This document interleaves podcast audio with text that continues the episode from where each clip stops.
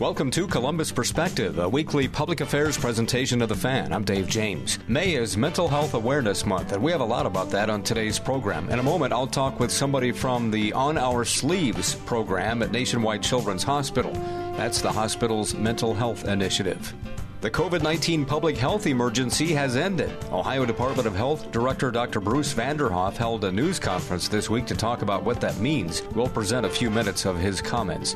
In about 25 minutes, courtesy of our sister station, WBNS 10 TV, Tracy Townsend covers a number of topics, including Google's new data centers coming to Central Ohio. More on the On Our Sleeves initiative at Nationwide Children's Hospital, and an effort by students at Logan High School in Hocking County to raise awareness about bullying after a student committed suicide there. And I'll wrap up the hour with information about a hotline for pregnant women and young mothers who are going through anxiety or depression. First up on Columbus Perspective on the phone with me, Dr. Whitney Raglin Bignall, who is the Associate Clinical Director of On Our Sleeves at Nationwide Children's Hospital. How are you? I'm doing great. How are you? Good. Thanks for talking to us. I think we've all heard of On Our Sleeves at the hospital, but tell us what it is. Yeah, so on our sleeve, basically, we recognize that children don't wear their thoughts on their sleeves. You know, they don't often have the words to express their feelings and the things and, that they're struggling with, um, and they need a voice. And so, on our sleeves is a movement for children's mental health so that we can be the champions for child mental health and help break down stigma in our community. And this is really kind of uh, a big part of uh, all that development that we're seeing at Nationwide, right? Uh, kind of uh, focusing on mental health with kids. Yes, um, it's a it's a really important. Um, we know that there's currently a mental health crisis, and um, the hospital, as well as um, on our sleeves as a part of it, um, is really trying to help um, that mental health crisis and reduce the challenges that our community is facing around that. And it's so interesting because this initiative began before the pandemic, but it seems like the, the timing could not have been better because of the impact the pandemic has had. Exactly. You know, we had been seeing increasing numbers for many, many years. I mean, even before the pandemic, we knew one in five children were um, having a mental health challenge. Um, but as we know, with the pandemic, things have gotten worse. And so it was the perfect timing that we were able to develop on our sleeves and to start this work. Uh, you're a, also a psychologist and a pediatrics professor at OSU, so I feel like you have a, a pretty good handle on what we're going to talk about here, which is a survey that was conducted for the On Our Sleeves movement and some pretty eye opening things that you were finding out in terms of kids and where they stand and also their interaction with their parents. Yeah, so we found in general that, you know, 50% of parents have noted that um, their child's mental health is suffering um, due to social media in the past 12 months. Um, and only like 35% of um, parents could say that social media it has a positive influence, which is actually a decrease from just last year when it was 43%. So we're seeing that people are reporting that social media is negatively impacting their kids. And because of that, we really feel that we should be talking a lot more about it. And this is so interesting because we're now getting to the period where parents also grew up online, you know, whereas it's, it's only been a few years that we've been able to say that. When we talk about social media, what is the biggest concern? Is it the is it places like Facebook and Instagram, or is it TikTok, or what? So I don't think we are saying that it's a specific app, but it's more about what they're doing on the app. And so social media, I want to say, can have some positive influences. It's not all bad. You know, kids can be you know, creative and it can help you build community, especially if you're old enough and mature enough to be on social media. But I do think that we really have to be mindful of the fact that there are a lot of risks too on social media that we have to kind of keep in mind. And so, um, you know, parents, when they're thinking about it, we need to be looking at specifically, you know, like what our kids are watching, um, what they're consuming, if they're receiving certain types of ads. Um, do they understand um, how to decipher things that are, you know, true or that miscommunication um, or deceptions that can occur online? And, um, there's also cyberbullying that happens. So you really want to make sure that no matter what the app is, that um, you understand what's happening and what information your child can consume. I saw a recent stat that said that the average uh, user now on TikTok is on there an hour, more than an hour and a half a day, and uh, mm-hmm. just almost an hour on YouTube as well. But that's an average, which means that there's a lot of people that are spending a lot more time than that on it. Oh yeah, I mean, I think um, the Surgeon General mentioned that there's like with the surveys they did that 81% of 14 to 22 year olds were using social media daily, like almost constantly. And I don't know about you, but I mean, with our phones in our hands all the time, it's just so easy with every free moment to kind of be, you know, on there. You know, a lot of these videos are very brief. Some of them can be kind of helpful, and it's an astounding amount of information, good and bad, that some somebody can absorb in a short amount of time.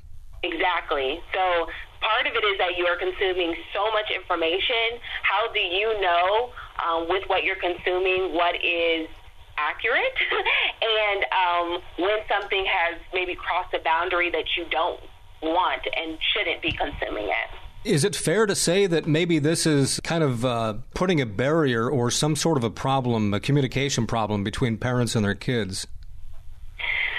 Um, so I don't know if it's necessarily the barrier, but I do think it is something that parents need to be actively working to communicate with their children about. We know that um, parents need to be monitoring what their children are doing online, and one way to help that is that you need to have regular conversations with them about everything so that this topic of social media is something that they also feel comfortable sharing with you. And you know, if we aren't talking and we're spending most of our time online, sometimes then we can isolate or feel disconnected, and so they it can cause breakdowns in relationships. And if it's doing that, then that is one of the things we need to think about that it maybe we're using it too much or it's it's, har- it's harmful to the relationships we have. Talking with Dr. Whitney Raglin Bignall. She is the Associate Clinical Director of On Our Sleeves at Nationwide Children's Hospital. So, with this sort of information that On Our Sleeves gets through this research, what will you do with it? So, we have actually created materials on our website that parents can reference to help them navigate this. So, we have articles specifically about how to talk about social media with your children. We also talk about um, identifying those warning signs if it's becoming problematic. And one of the things that I think is really exciting is also talking about what can families do. They can make a family contract about social media, and we provide resources on how to do that for families on our website. Okay, and where is that online? How do folks find it? Yeah, so if you go to onoursleeves.org, um, there is a link right there for social media, um, and it'll take you to all the different articles. Okay. You know, I've uh, been reading articles too about isolation becoming a big deal with teens uh, and young adults, especially men, that young men are almost checking out of the dating world and being absorbed in it could be video games, it could be pornography, just simply kind of hunkering down and being in their own world and becoming less social. Yes, you know, the Surgeon General did come out with a report on loneliness, and it is something that I think you know, we're all very aware that um, isolation is a, a very big challenge. And so, one of the things at On Our Sleeves that we've been trying to highlight a lot is conversation, Operation Conversation, um, which helps and encourages families to start talking more because we really want. Um, all of us to be working to connect. Social connection is so important, and so Operation Conversation is one of the ways in which we can do that in hopes to try to break down some of that isolation that um, people might be experiencing. And this uh, online bullying that you referenced earlier is uh, also a huge concern uh, with any kid. And I, am assuming, too, that, you know, perhaps kids in the LGBTQ community even more so.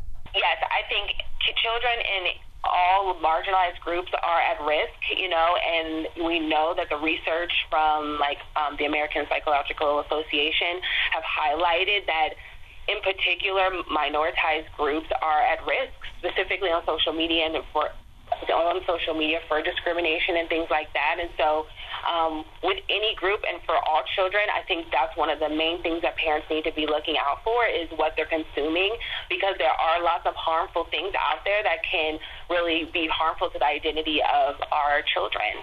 I'm curious what your take and, and other experts in the field, what their take is about this influence and, and whether it's good or bad in the long run because you know, I mean, there's always been something, right? I mean, a hundred years ago, it was when movies came out, television and radio. Yeah, you know, the truth is, is that, like I mentioned before, social media is not all bad. There are some advantages and to being on social media, especially if you're old enough and mature enough. But with anything, it's always good to have moderation and to understand the dangers of when something is not good for you. So, for instance, we want to make sure that when children um, are on social media, that they're mature enough to understand the dangers of it and are ready for it, and that parents and children have had conversations about it so that it can be monitored and they have rules about it within their families. But also, you know, we don't ever want something to be all consuming in our lives that we stop doing other important things. Um, and that is when it gets worrisome because for our mental health, we need balance. We need to be physically active. We need social connection. And so we just have to make sure that one thing isn't becoming too big in our lives that we neglect other important things that we know are good for our mental health. Talking with Dr. Whitney Raglin Bignall, she is the Associate Clinical Director of On Our Sleeves. What should parents be watching for with their kids? So, in general, if we want to make sure that they're not on it too much. And one of the ways that we can see that is if they become very upset uh, when they don't have access to it, um, or they're beginning to isolate so much um, due to just being on it so much. Um, we want to really look out for changes in their mood. So, are they more irritable? Um, and things such as sleep. So, we know that in general, sometimes kids don't like sleeping, but sleep is so important for mental health. And so if social media is getting in the way of a child or youth getting enough sleep, then that would be something we would want parents to address. There's been some moves by lawmakers to regulate these services more by making them stick to rules about, you know, not allowing young kids to be on and to make them get parental permission at a certain age to provide an ID to be able to get online. Do you favor restrictions like that? Think that in order for this to work, we need um, everyone working toward it. So we need restrictions from the companies, but we also and and policymakers, but we also need parents, right? Because you know, children are very smart, and you know, without parental guidance and monitoring. Um, even if you have policies, it, they can often get around them. So I think it's important that we all kind of work together to help ensure the safety of our kids and making sure that they're consuming social media at the right time. Yeah, that's the. I guess the big concern would be, you know, if if it becomes sort of taboo to them, it's only going to drive them more to want to be involved. And you've seen how they can handle uh, anything electronic. Boy, they're they're so good at it, right? so the goal is really is not necessarily to make it taboo, but to have good conversations within the family, so that we know when they are consuming it, they know what to look out for, and they know the rules within the house to make it um, so that it's done within balance and safely. Yeah, it seems like leadership among student activists who are mindful about this kind of thing would be a great thing to see grow in schools these days. Yeah, Oh, I totally agree. I think the more we can get everyone on board, especially peers, the better. Talking with Dr. Whitney Raglin Bignall. She's the Associate Clinical Director of On Our Sleeves at Nationwide Children's Hospital. Anything else you'd like to add? Just that, you know, not only should we be talking to our kids, but we want to make sure that we're modeling good behavior. They watch us, and as as adults are on our phones a lot too. So if we want them to have certain behaviors and be mindful of things, we got to make sure we show them how to do it. Um, and there are so many resources on our website, so please um, don't hesitate to check them out on onoursleeves.org. Once again, that's uh, onoursleeves.org, uh, and I'm talking with Dr. Whitney Raglin Bignall. She is the Associate Clinical Director of On Our Sleeves. Thanks so much for your information today. I appreciate it. Thank you.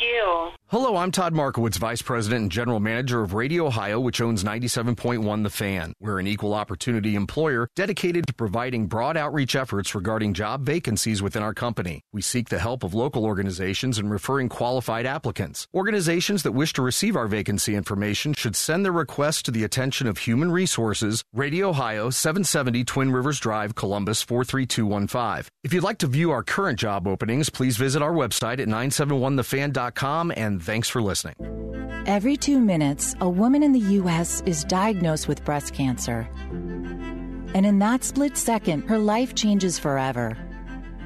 The toll of breast cancer is great. The need to support those who are battling the disease today is even greater. We're fighting alongside patients because we know one moment can change a lifetime.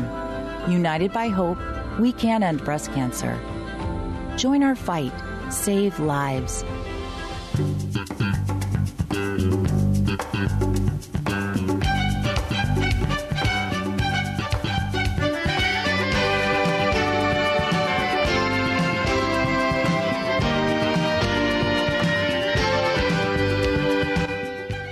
is Columbus Perspective on the Fan.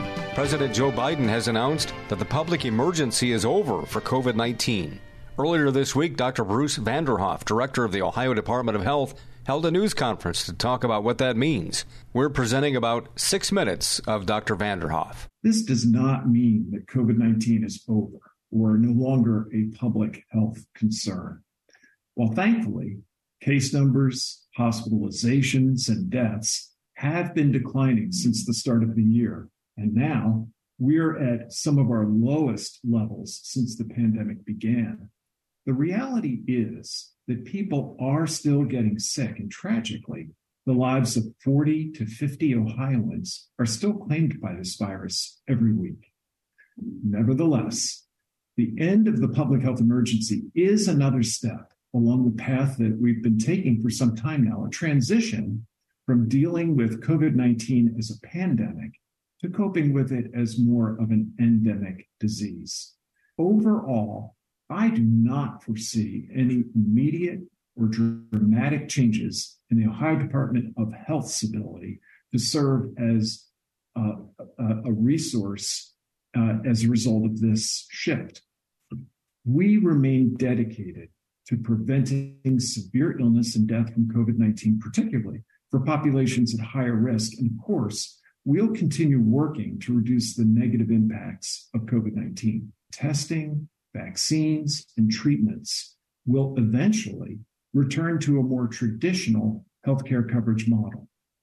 As a result, while many Americans may continue to have little to no out of pocket ex- expenses for COVID 19 care, over time, others, especially those who are underinsured or uninsured, may face some additional expenses. Now, the most immediate change people will notice is that free COVID tests shipped to them from the federal government will no longer be available. Also, some insurance companies may not cover over the counter tests. Coverage for tests performed by your provider or at a pharmacy may also have some cost depending on your particular insurance coverage. The good news here in Ohio is that the Ohio Department of Health has maintained a sizable supply of free COVID tests that we will continue to deploy to our local health departments, our schools, long term care facilities, and other community partners on request. Also, those on Medicaid can continue to get free tests at home or elsewhere through September of 2024. Now, in terms of vaccines, the Centers for Disease Control and Prevention has indicated that the end of the public health emergency will not have a near term impact on the availability of vaccine. As with tests, I can assure you that the Ohio Department of Health has a sizable supply of vaccine that we can distribute to areas of the state that may need it. For now, vaccines will remain free for all, even after the federal supply is diminished many Americans will continue to pay nothing out of pocket for vaccines.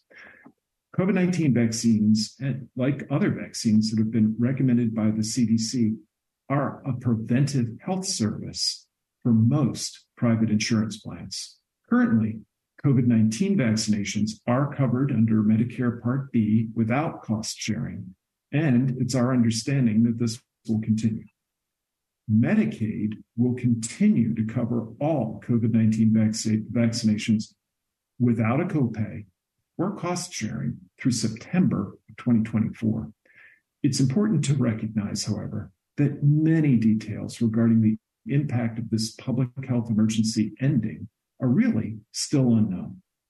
But rest assured that throughout this transition, the Ohio Department of Health will continue to monitor the impact here in Ohio and will work with our partners to develop strategies to protect the health of Ohioans. Now, it's important to underline that the end of the public health emergency does nothing to change the message about the importance of staying up to date on your COVID 19 vaccines. If anything, it reminds us that getting vaccinated has played a big part in hopefully getting COVID 19 under control and allowing us to return to more normalcy. If you are over the age of 60 or have a serious chronic medical illness or are immunocompromised, staying up to date with vaccines is especially important. We're looking forward to the CDC coming out with new guidance plans for the fall and even the potential for new vaccines. But for now, if you have not received a bivalent vaccine dose, please get one. And if you are over the age of 60 or at increased risk related to a medical condition, please consider a second bivalent booster shot. COVID 19 is still with us. We're still seeing not only cases of COVID 19, but we are still seeing hospitalizations. And sadly, as I noted at the beginning, we're continuing to see deaths. Uh, 40 to 50 people every week, sadly, are dying from COVID 19. So we need collectively to maintain vigilance and to be caring about our friends, neighbors, family, uh, we, we need, when we don't feel well, to take that very seriously and stay away from other people. Uh, we need to give consideration to whether or not we need to get a test, either because we may be eligible for treatment or uh, we may live or work around people who are particularly eligible or particularly vulnerable uh, to this to this illness. I just don't want people to misinterpret the end of the public health emergency with meaning that it is the end of COVID 19 as a public health threat. That's again Dr. Bruce Vanderhoff, director of the Ohio Department of Health, from a news conference earlier this week. Right now, our country feels divided, but there's a place where people are coming together. I gotta tell you, I was nervous to talk to someone so different than me. Me too, but I'm glad we are. Love Has No Labels and One Small Step are helping people with different political views, beliefs, and life experiences come together through conversation, and it feels good. Wow, your story is so. Uh, Interesting? Yeah. when people actually sit down, talk, and listen to one another, they can break down boundaries and connect as human beings. At lovehasnolabels.com slash one small step, you can listen to amazing, life-changing conversations and find simple tools to start a conversation of your own. I know one thing. This conversation gives me hope. It gives me a lot of hope, too. Take a step toward bringing our country and your community together by having the courage to start a conversation at lovehasnolabels.com slash one small step. A message from StoryCorps, Love Has No Labels, and the Ad Council. I'm a wife and the mother of two kids, and I've got a good job. Bye, Mom. See you, Mom. A pretty important job. Because of my family and my job, I really care about this neighborhood. It's a good neighborhood. Yes, there's some crime. And when I drive to work, like now, I realize that some people here don't trust the police. So the police should be reaching out to this community, and this community should reach out to the police. That's the way to make this a safer place. And when I get to work in the precinct house and put on my uniform, I can tell you, as a police officer, that this department is reaching out to the community, and the community is doing its part. We're building partnerships. This should be happening everywhere, This is how we can all be safer. Get involved. Start the conversation. Start the conversation and help stop crime. To learn the five things you can do, go to ncpc.org slash prevent violent crime. A message from the National Crime Prevention Council and the Bureau of Justice Assistance. This is Columbus Perspective on the Fan. Downloading development coming up on Face the State. The plans for Google to expand in not one, but two central Ohio cities. 53 years since the Kent State University shooting. How what happened on campus helped lead to protests across the country. And social media and children. What new findings reveal from the On Our Sleeves movement.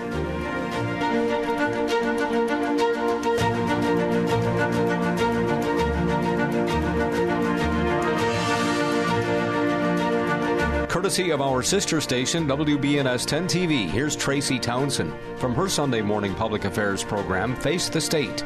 A new edition can be seen this morning at 11:30 on 10 TV.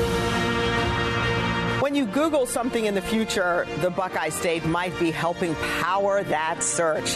This morning, we're learning more about how data centers will be built in central Ohio, one in Columbus and one in Lancaster.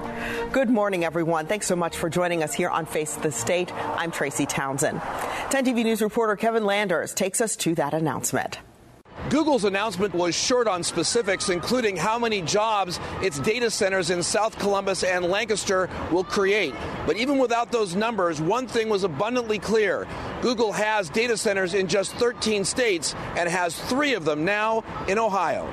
Data is driving Ohio's economy. Today, Google announced it's building two data centers that help power your search for maps and Gmail on your phone. The investment, along with a data center already operational in New Albany, totals $2 billion in investments. It was welcome news for a city like Lancaster, which had the land, water, and power to bring Google to its front door puts us on the map for other opportunities going forward. Um, you know, if if Google moves here, then you know we kind of have the Google seal of approval. I know that a new data center tends to uh, start with 50 or 60 jobs, and it grows uh, from there. And as I said in my remarks, you know, we we're only in 13 states, and we're going to have three fully operational data centers powering our tools, powering what we do in cloud and AI and search uh, right here in Central Ohio. The Google Data Center in South Columbus is just north of Scioto Downs. The one in Lancaster is in the Rock Mill Industrial Park, and that one is expected to be open in the summer. Reporting downtown, Kevin Landers, 10 TV News. And with tech development like this, Central Ohio is becoming known as the Silicon Heartland. And we have to mention Intel's expansion in Licking County. Intel's $20 billion project is the largest in state history. The goal is to have two plants online by 2025. When it opens, there will be 3,000 employees. Intel says it could end up spending more than $100 billion to build eight plants, making it one of the largest semiconductor manufacturing sites in the world. Electric vehicles, hybrid cars, What's next when it comes to personal transportation? Well, experts who spoke this past week at the Columbus Metropolitan Club say it won't be based on privately owned gas powered cars forever. I think we need to see two things kind of converge, and we are starting to see some of that happen, um, and that is industry needs to be moving kind of in the same direction as policy. So it's not unrelated to capitalism but without some sort of incentives from a policy perspective, I feel like we don't quite get to these uh, envisioned futures. I mean, that may seem far off from thinking about flying cars, but but really it's not. I mean, if we require more safety systems in place, if we require more of these, um, more of a shift or a pivot to alternative fuels, we'll see that becoming a reality. And I think in the case of electrification, we are seeing industry kind of making those promises, and then policymakers. Uh, echo that with with policies and funding in place to support that. I think some of the disconnect we see here is actually our expectations towards technology and thinking that some magic technology is going to come along and fix our mobility problems. And we don't need that. Um, there was a study by the Bureau of Transportation Statistics in the, the, U.S. Department of Transportation, and it showed that in the United States, 50% of all trips across all modes of transportation were less than three miles, and almost 30% of those trips were less than a mile. Any trip three miles or less should not require a car, should not require a vehicle, should not require a jetpack. It could require yourself walking, biking, and public transit. Well, you can watch more of this spirited discussion.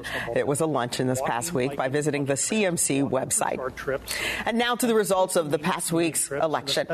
Marysville schools are working on a path forward after their operating levy failed.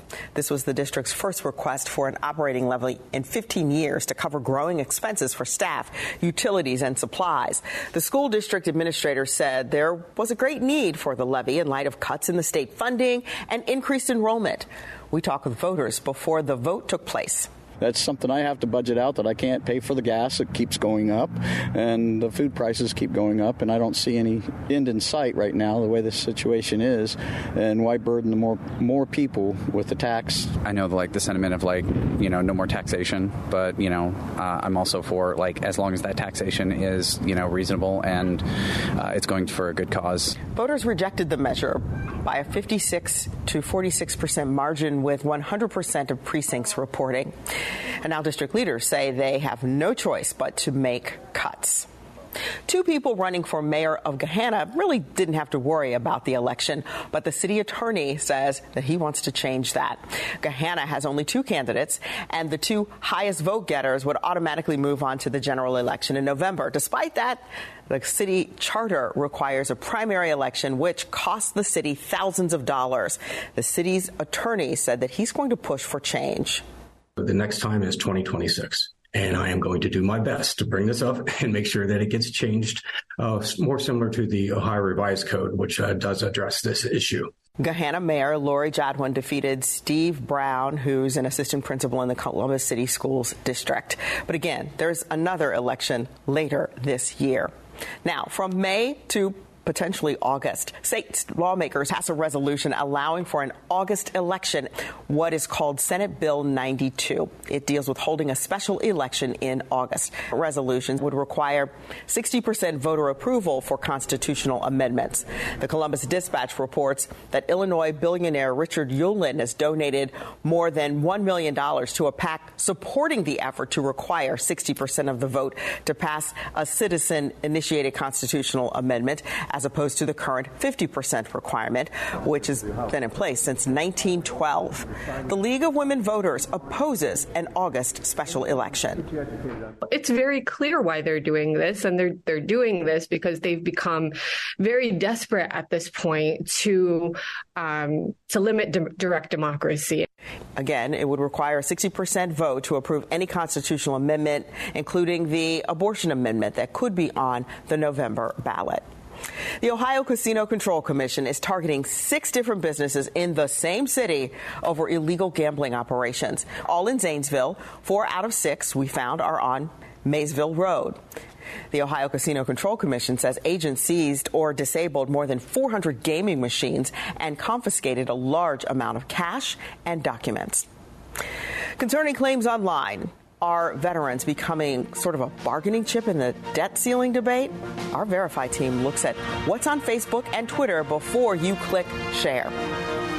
And distracted driving, there are new clues on whether the new crackdowns are working. But first, the story of the Kent State shooting, the lessons of the past, and what the university is doing today. Columbus Perspective is a public affairs presentation of WBNS Radio. The opinions expressed on this program are those of its guests and do not necessarily reflect those of WBNS Radio, its staff, management, or sponsors. There is a lot of confusion about how much it's going to cost people on insulin to get their medication after some drug makers announced a new plan to cap the prices. Brandon Lewis with our National Verify team explains whether the new lower price applies to everyone. Last year, Congress passed the Inflation Reduction Act, which capped the price of insulin at $35 for seniors on Medicare. Under pressure from the Biden administration, the nation's three largest insulin makers announced plans to cut their prices. That left some people on social media confused about what they'll have to pay for their preferred insulin brand. So, let's verify. Is the price of insulin capped at $35 for everyone? Our sources are the Inflation Reduction Act of 2022, the Centers for Medicare and Medicaid Services, the White House, and insulin makers Eli Lilly, Novo Nordisk, and Sanofi. In early March, Eli Lilly announced it will cap some of their insulin products at $35 a month for customers with private insurance or who are uninsured and sign up for their free savings card. Novo Nordisk followed suit by also making some insulin products available for $35 and lowering the price of others. Then, Sanofi said it will lower the price of its Lantus brand insulin to $35. But all three manufacturers still sell some brands for more than $35. So, no, the price of insulin is not capped at $35 for everyone. It depends on the brand you use and whether you have insurance. With your Verify, I'm Brandon Lewis. This is Columbus Perspective on the Fan. Back to Tracy Townsend, courtesy of 10 TV. Welcome back to Face the State a dark milestone in our country's history the Kent State shootings. It was a snapshot in time at Kent State University. May 4th marked 53 years since gunfire at the campus helped lead to nationwide protests to end the Vietnam War. On May 4th of 1970, Ohio National Guardsmen opened fire on anti-Vietnam War protesters at Kent State University here in Ohio, killing four students and wounding 11. Guardsmen had been ordered onto the campus after a university building had been burned to the ground in protest.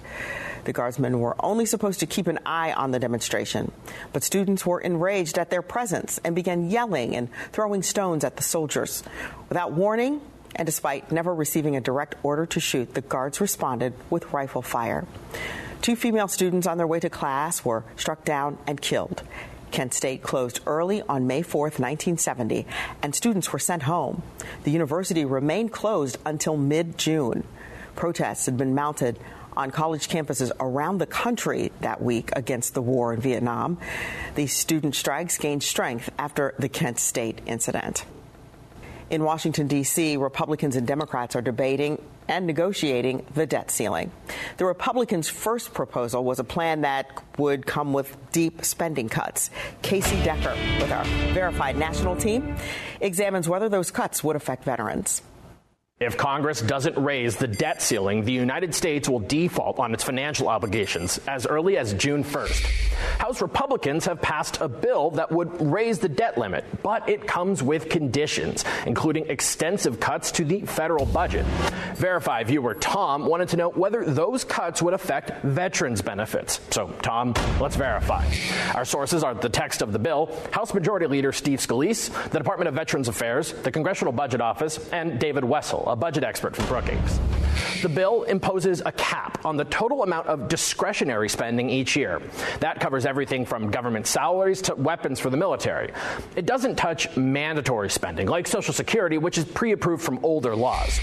The CBO calculated that next year, nearly $230 billion would need to be cut, and over the next decade, about $3.6 trillion. So, where would those cuts come from? Well, the bill doesn't say, meaning it'd be decided somewhere down the road by appropriations committees. It's very easy to say, I want to cap discretionary spending and I'll figure out later what gets cut. And so the people who propose the caps do this on purpose because they don't want to pick and choose. They don't want to make enemies of people whose program is going to be cut.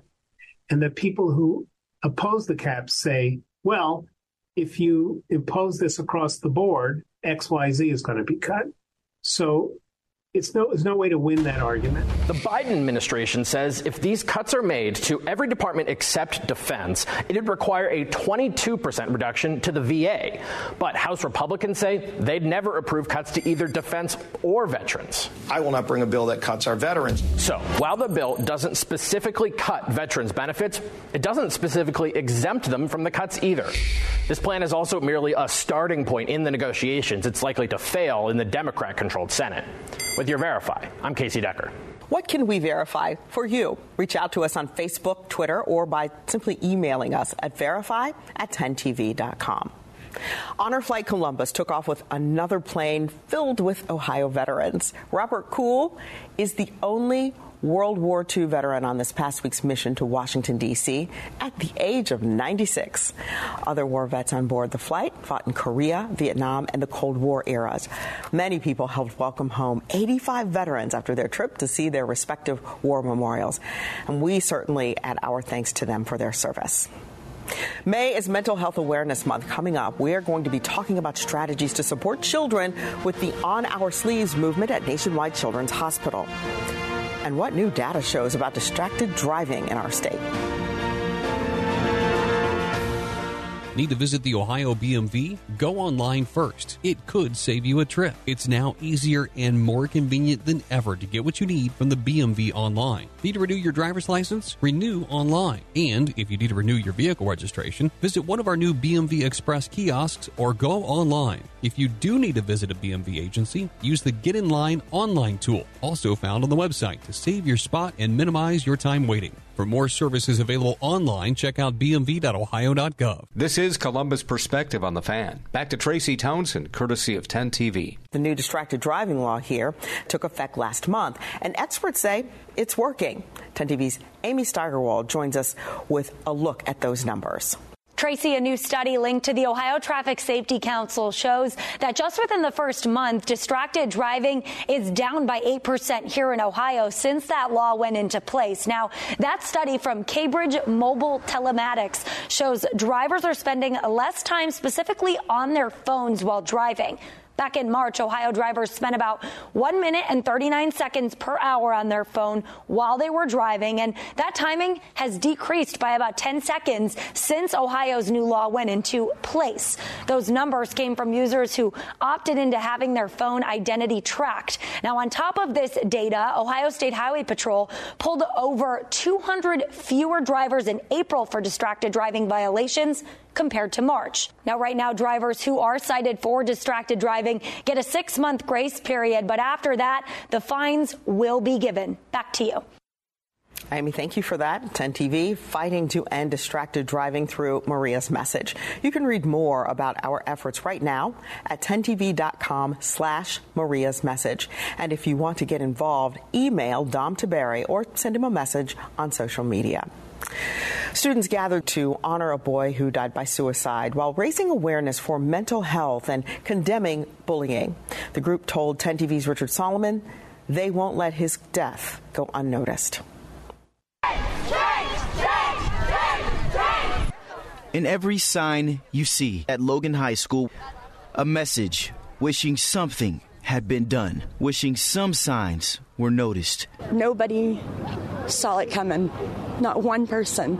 Carriana Butcher wishes something had been picked up on. He hid it from everyone so well.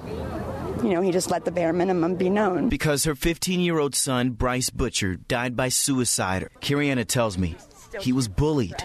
This young person, with hopes of joining the military one day, gone. I don't ever want another parent to have to feel this, and I do not ever want another student, another kid, to feel like they have no options, to feel like there is no other choice but to not exist. Change, change, change, change, change. In their grief, Bryce's classmates came together, standing up for him in mental health and condemning bullying. Make a change, make a change. This is video from a protest at the high school after students met at East Park to share stories about Bryce and come together. Mental health has been um, stipulated for so long, so negatively. It shouldn't take kids killing themselves to get support. The district released a statement saying, in part, a group of students at Logan High School were holding a gathering inside the building to voice concerns about mental health. We are listening to the concerns of our students. They go on to say the district will have staff on hand for mental health support because she never, ever wants this to happen again. Kindness begets kindness, begets kindness, begets kindness, not the other way around. That was Richard Solomon reporting for us. And if you or someone you know may be having suicidal thoughts, call or text the 988 hotline. It's open 24 hours a day, seven days a week. We also have some other resources for you that could be helpful at our website, 10tv.com. And some revealing findings in a just released survey. Half of parents believe their sons or daughters' mental health suffered because of social media over the past year. The On Our Sleeves movement for children's mental health says it's part of the solution. Parents and caregivers are too. If your kids really don't feel that they can come to you, they will try to find answers potentially in the wrong places. And so that's why I feel it's very important to create that nurturing environment where your kids really do feel comfortable coming to you. The way we react is going to determine whether a child will keep trusting us and keep coming back to us. So we really have to pause, breathe, and make it about the child. Listen, you know, don't bombard them with questions or concerns or advice and just, oh, tell me a little bit about why you've been watching this. Tell me a little bit of why you posted XYZ. And the survey shows a drop in the number of parents who feel comfortable having a conversation about mental health. Dr. Hoet says the best approach is to listen more than you speak, and she encourages parents to stay engaged with their teens and what they're watching and who they're communicating with find out who the latest influencer is, that kind of thing. May is Mental Health Awareness Month. Every Tuesday during this month, we're going to be talking with the children's health experts about strategies to support our children. This past week, we talked with Dr. Hoet. She's the clinical director for On Our Sleeves. And first, we asked about advice for handling stress and anxiety at this time of year with everything going on, what I typically hear teens and, and kids telling me is that it just feels overwhelming. It, it, feels like they're standing in this giant mountain and don't know where to start. And so they freeze and they lose motivation. So one thing we talk a lot about in therapy is breaking those assignments down, thinking about the daily steps they have to take to get those things accomplished. So instead of feeling like, oh my gosh, I have this 100 page book to read, thinking about, okay, I have 10 pages to read a day. And all of a sudden it just feels a lot more manageable and that stress can decrease. We recommend parents and caregivers look out for changes in a child's mood. So feeling sad, Irritable is a big sign. Kids tend to show their mood more with anger and irritability or a lot of nerves. And then you want to look out for changes in behavior, withdrawal, isolation. Nothing seems fun. Nothing seems interested. They just want to be alone. Changes in their sleep and their eating. Um, and, and we look for those signs to be almost every day for weeks at a time, right? Because kids and, and humans, really adults too, change their mood and their behavior often. But we're looking for that persistent pattern where you're noticing, wow, this has been sticking around and it's starting to get in the way of their day to day life. Sometimes it's challenging for parents to know when to intervene or to say something. Dr. Hoet told us it's about consistent conversation. What we are really encouraging this month at On Our Sleeves is conversations, having daily check ins, making it a habit. So at the dinner table or when you pick them up from school, bedtime, of just talking. And it doesn't have to be about serious things. We have fun conversation starters just to build the habit of conversation, but just to give you insight of what a child is going through. And then if you are worried, we have examples of questions you can ask to, to just check in about their mental health, what they're feeling and experiencing.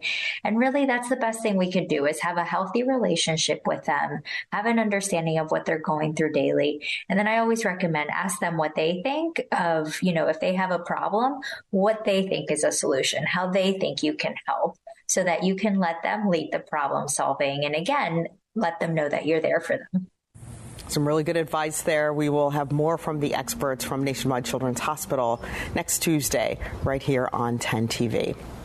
Columbus City Council authorized the purchase of $25,000 for baby changing stations. It's part of a grant program to raise awareness and provide equal access to diaper changing tables throughout the city. We first introduce you to Matt Lofi, a dad who started a podcast to advocate for more resources in men's and gender neutral bathrooms.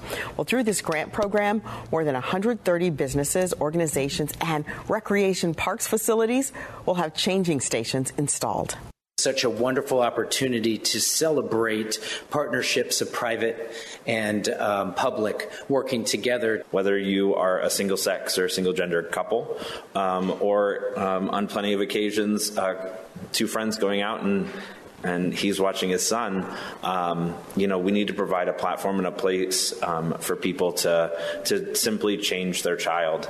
Common sense, right? This is great. Changing stations will be passed out on June 14th at the first ever Father's Family Resource Fair at Columbus Public Health. There will also be car seat lessons and gun lock box giveaways. Thank you so much for joining us here on Face the State. We wish you a great week and we say congratulations to all of the graduates out there. Take care.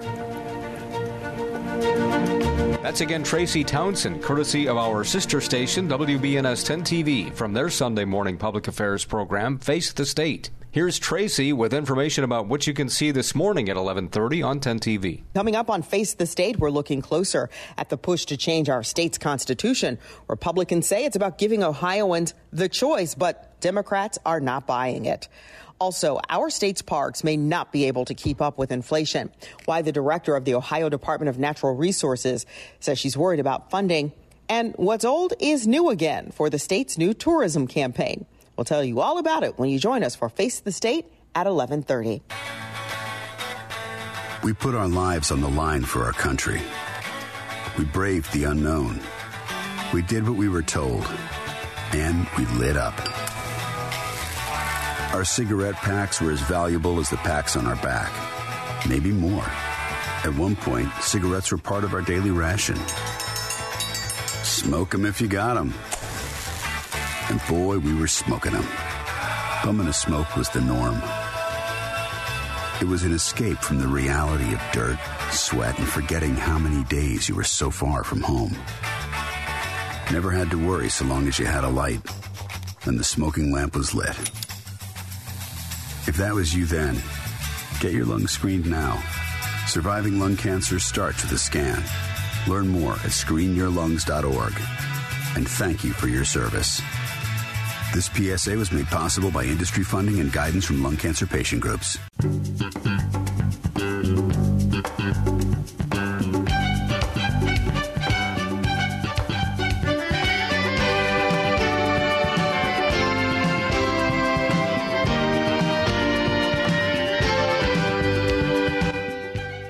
This is Columbus Perspective on the Fan.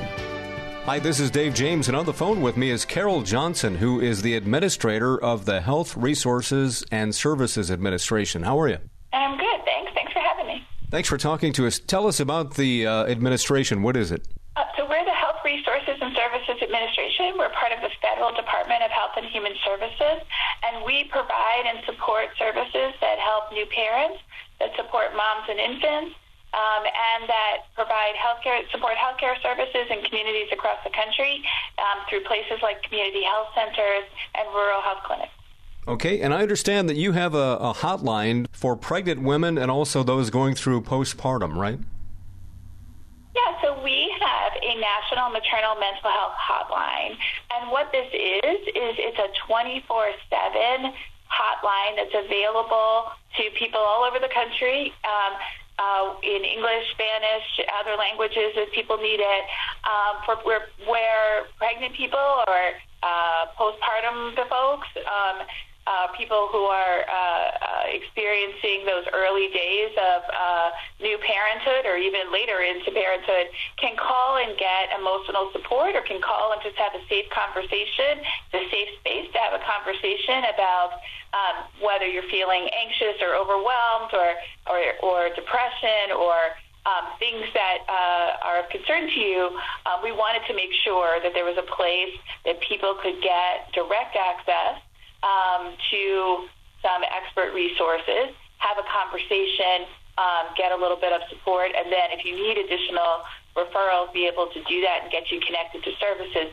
But really, a lot of people use the line just to have the chance to to talk confidentially to someone when they're feeling anxious or feeling overwhelmed or need um, that support. The hotline number is one eight three three TLC Mama or one eight three three 852 6262.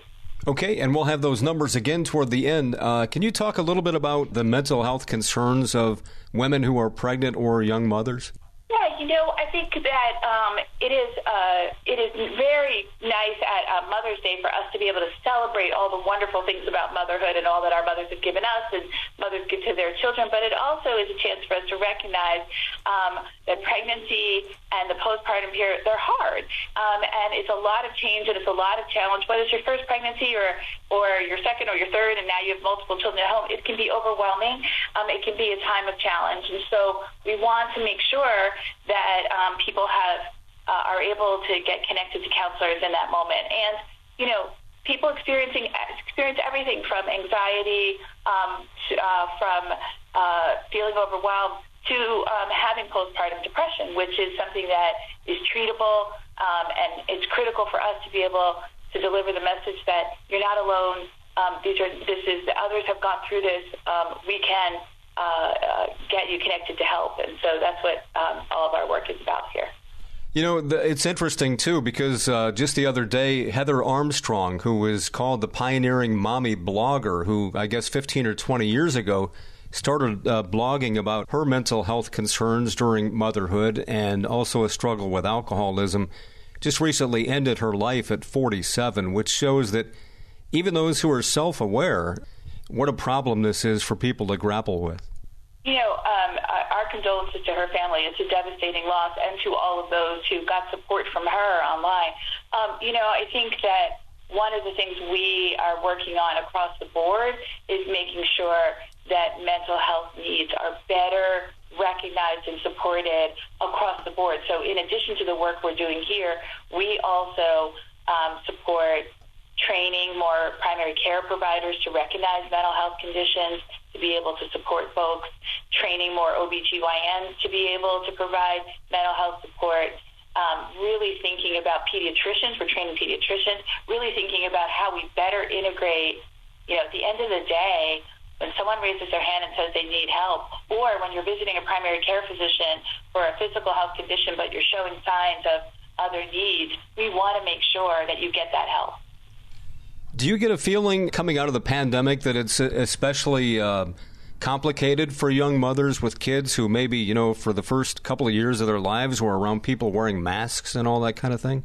I think it's complicated. It's complicated, frankly, for people who had children during the pandemic and you know, uh, uh, you know, and are now um, uh, navigating returning to school and returning to all the things and work and all the things that um, make that complicated. So there's a lot of stressors in people's lives, um, and um, frankly, there's what was associated with the pandemic, but a lot of this, a lot of these challenges existed in, in the past, um, and we just didn't have the kind of investments and resources that we're really working in the Biden-Harris administration to make sure that we're investing in these tools and, and recognizing and lifting up and saying out loud that you're not alone. This isn't unique to you. We can help you. There are ways to get support. And that's a critical message for us is to make sure that folks don't feel like this is some unique circumstance to them and then are afraid to ask for help, that help is available. Just a couple of minutes to go here with Carole Johnson. She's the administrator of the Health Resources and Services Administration. Now, this uh, National Maternal Mental Health Hotline, if somebody calls it, how is it dealt with, uh, you know, in the first couple of minutes on the phone? What happens?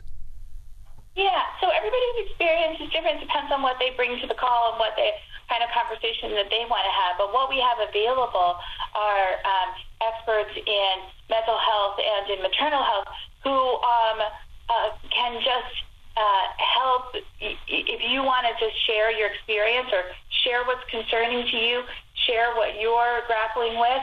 Um, they're able to lead you through a conversation and help you um, identify what um, what kind of things can be of support to you. And so we have um, a host of uh, mental health clinicians and doulas and peer support specialists and and healthcare providers like doctors and nurses and all of the those folks are available on the line in ways that can be uh, th- that can be responsive to whatever conversation folks want to have. And and just uh, reiterating, like you can call or you can text, and you can call or text at 10 o'clock at night or 2 o'clock in the morning. You know, if you're having one of those uh, late night meetings, you know, they're they're we're available 24 seven and 12,000 calls in the past year, which shows how significant the need is. Uh, can you give us uh, the numbers again? The number for the hotline is 833 TLC MAMA, M A M A, or 833 852 6262. Okay. Uh, Carole, anything else you'd like to add? I'd just like to say that, you know, on this Mother's Day, I want to make sure folks um, know that uh, it's it's such a wonderful opportunity again for us to celebrate and lift up moms, but also to say that if you need help, if you're struggling, please call the hotline. Please get the support you need, um, and um, and help is available. Great. Again, uh, Carole Johnson. She is the administrator of the Health Resources and Services Administration. Thanks so much for your time today. Thank you so much. This has been Columbus Perspective, a weekly public affairs presentation of the fan, heard each Sunday morning at 6 on WBNS AM, that's 1460 ESPN Columbus, and Sunday morning at 7 on WBNS FM. Sports Radio 97.1 The Fan.